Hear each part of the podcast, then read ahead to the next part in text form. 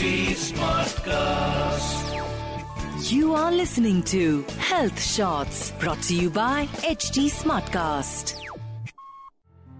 Hello everyone, welcome back to another She Slays champion story. This week on She Slays, we have Vacha Samrita Seju, who was only 14 years old when she was diagnosed with SLE, or commonly known as lupus. Lupus is an inflammatory disease caused when the immune system attacks its own tissues. It affects the joints, skin, kidneys, blood cells, brain, heart, and even lungs. A true champion indeed, she today has connected with lupus patients from all over India and along with her doctor and fellow lupus patients in Kerala, she has co founded the Lupus Trust India, which is India's first organization committed to addressing the needs of lupus patients. Come, let's listen to this fighter story. Hi, I am Vachasamrita. I was diagnosed with lupus when I was 14 years old, and today I'm going to be turning 21. So, my father was serving in the Indian Navy, and we always moved from one city to the other. And uh, when I was 14, I had shifted to Kochi and I was diagnosed with systemic lupus erythematosus. None of us had even heard of this jargon. This, this word was so difficult to even pronounce initially. I had moved from Vizag to Kochi and the initial symptoms that I had noticed was massive red lesions on my feet. Vasculitis is what they call it in medical terms, and uh, swelling in my ankles. And uh, just like anyone would do, I thought it was a sprain. I probably hit myself somewhere or a bug bit me. And even other medical doctors thought it was dengue, etc.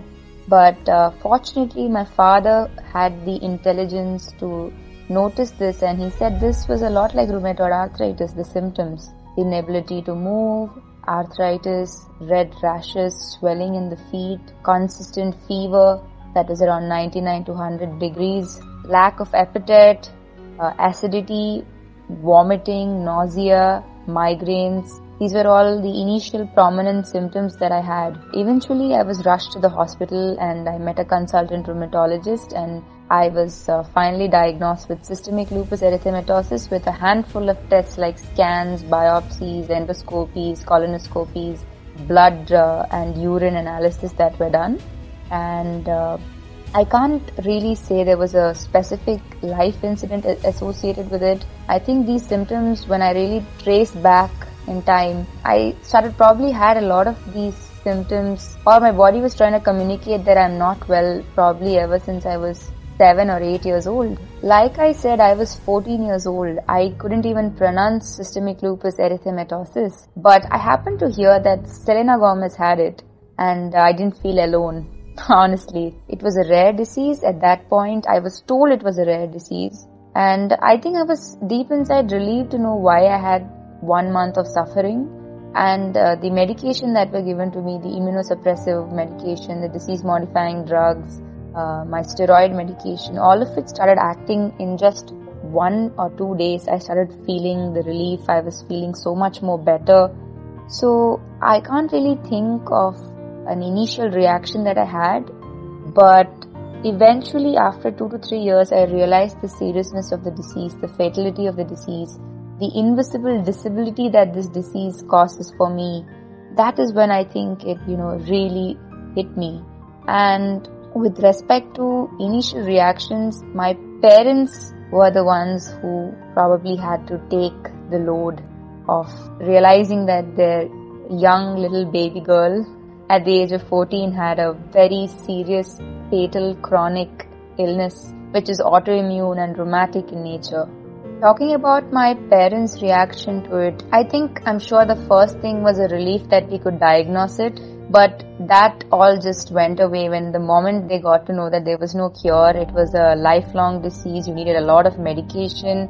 There was so much of stigma attached to modern medicine like steroids and chloroquine, and the side effects were always harped on by family members, by neighbors, and generally there's so much of uh, the concept of nocebo effect is so terrible in society we live in especially about modern medicine, which is often called allopathy.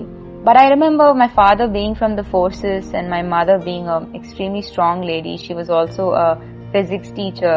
She was teaching, coaching students for IIT, JEE, etc. So both of them are very solid. They were very strong. I'm sure there were days where they probably cried, they wept in disbelief watching me suffer on that bed as a young kid where I was supposed to typically be doing running around and having a you know a light-hearted life. So i'm sure that was very difficult for them but they found their ways of coping and lupus redefined the reason for our existence. The beauty was they really discussed it with me as well.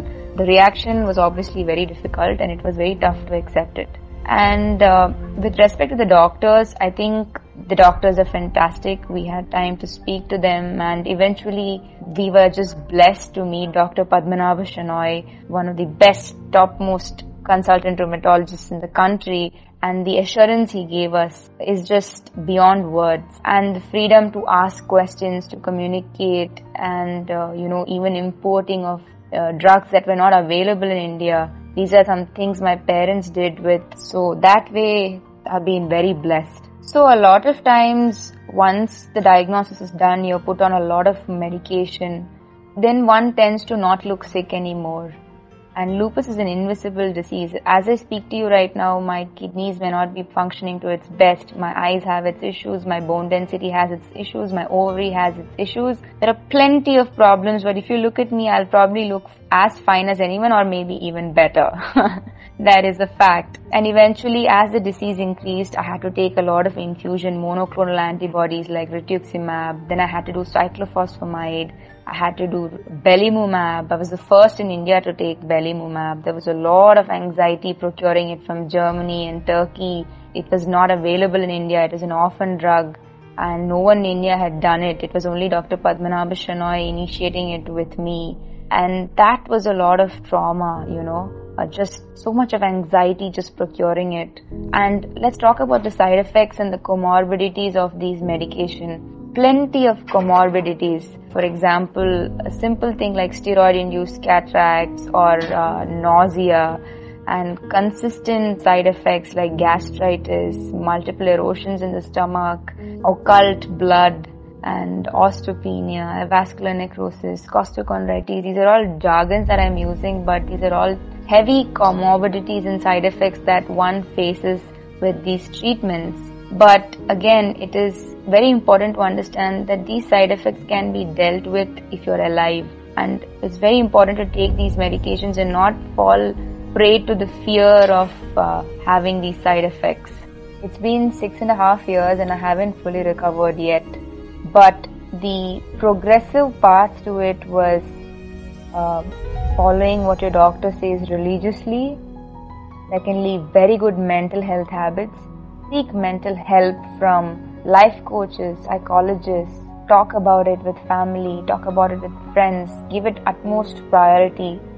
Mental health issue is not a first world problem, it's not a luxury. It happens to anyone and it has to be addressed, especially when you're battling such a disease like this. You should give it topmost priority. And uh, and the next best thing that I did was focusing on my nutrition.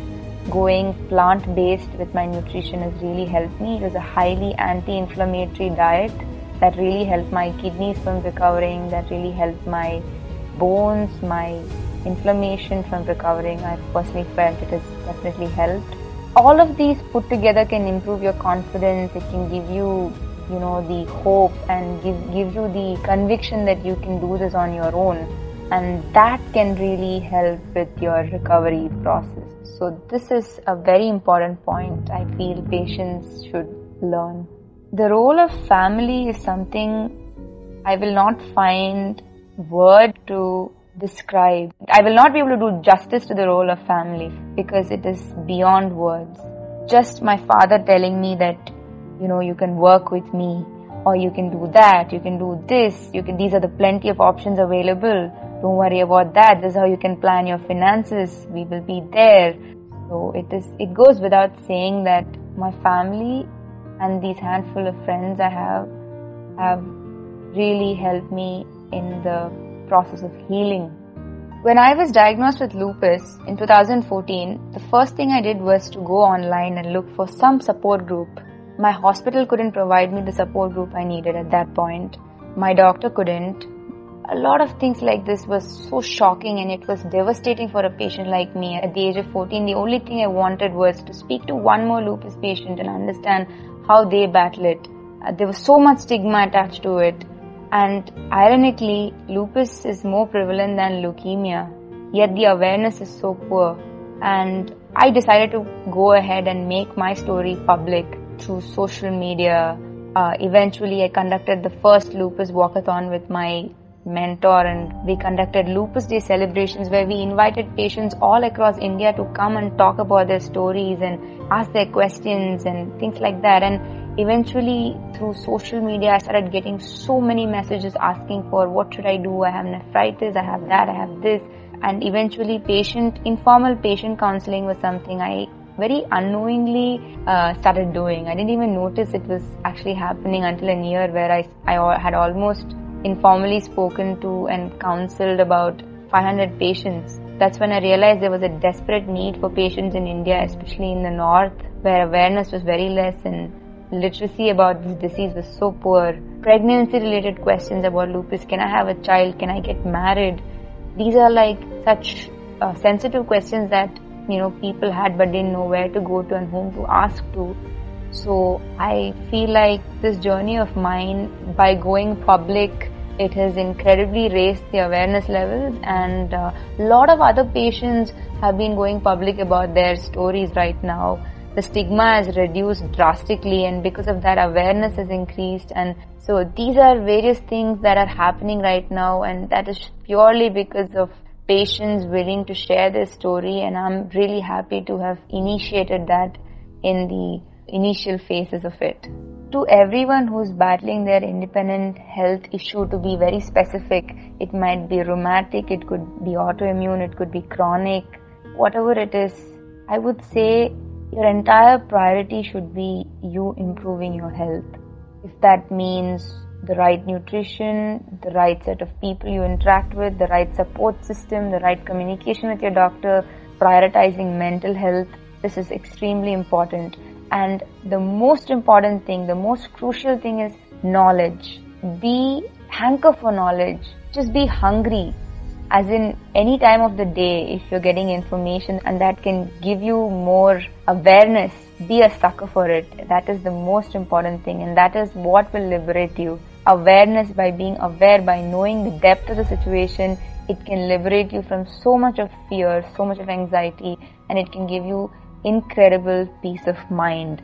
Secondly, please seek help. Please connect with organizations like Lupus Trust India, Scleroderma India, Sjogren's India, or uh, Mission Arthritis India. There are so many organizations for diabetes, for juvenile disorders, autoimmune, chronic conditions. Make sure you connect with them. Make sure you participate in these activities. Make sure you are influential in changing other patients' lives. That will give you incredible hope and a reason and I will add value to your existence. This is purely from my experience and I think it has really changed and given me a desire to live.